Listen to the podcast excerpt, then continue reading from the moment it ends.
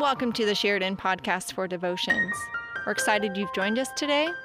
Let this word enter your heart and may it inspire you for your week ahead. The scripture reading is from Mark chapter 9, verses 49 through 50.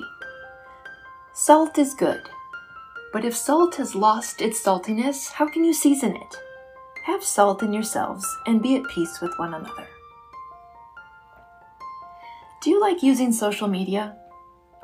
I started using Instagram because I love seeing the pictures my friends would post about their families. Nowadays, I find that I also follow a variety of influencers who offer motivation. Everything from poets to therapists to random people who just want to offer a bit of positivity or humor. I read quotes such as, age is irrelevant, or you can have abs after 50.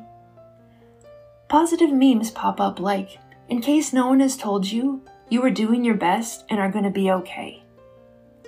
This one was one of my favorites from last week. 80% of arguments start because someone hasn't eaten yet. This was the validation I needed.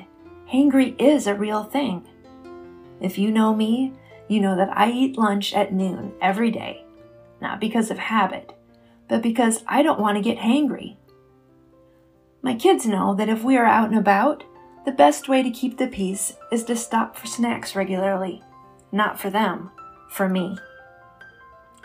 Lots of problems have been solved over a scoop of ice cream or a tray of salty french fries.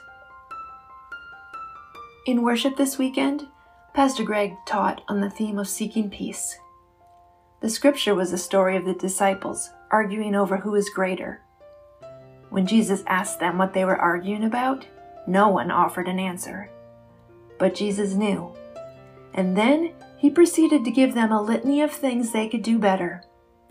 He ended with Salt is good, but if salt has lost its saltiness, how can you season it? Have salt in yourselves and be at peace with one another. Was Jesus saying that the disciples needed a tray of french fries? Of course, I'm joking. But the disciples did need a moment to pause, to regroup, to check their hearts. Jesus was trying to convey to the disciples and to us that peace can only be found within us, in our hearts. All those motivational quotes that I see daily are meant as a quick reminder that I can improve myself. I am not only capable, but I am called to be the light to others and to have peace with others. It has to start with me. It makes me think of the beautiful Christmas song by Matt Maher titled Glory. The chorus goes like this We're singing glory, glory, let there be peace, let there be peace. We're singing glory, glory. Let there be peace. Let it start in me. Please pray with me. Heavenly Father, when we think things need to change, or that someone needs to change, help us check ourselves first. Let all that we search for be found in us, in our hearts. Remind us that you give us all that we need.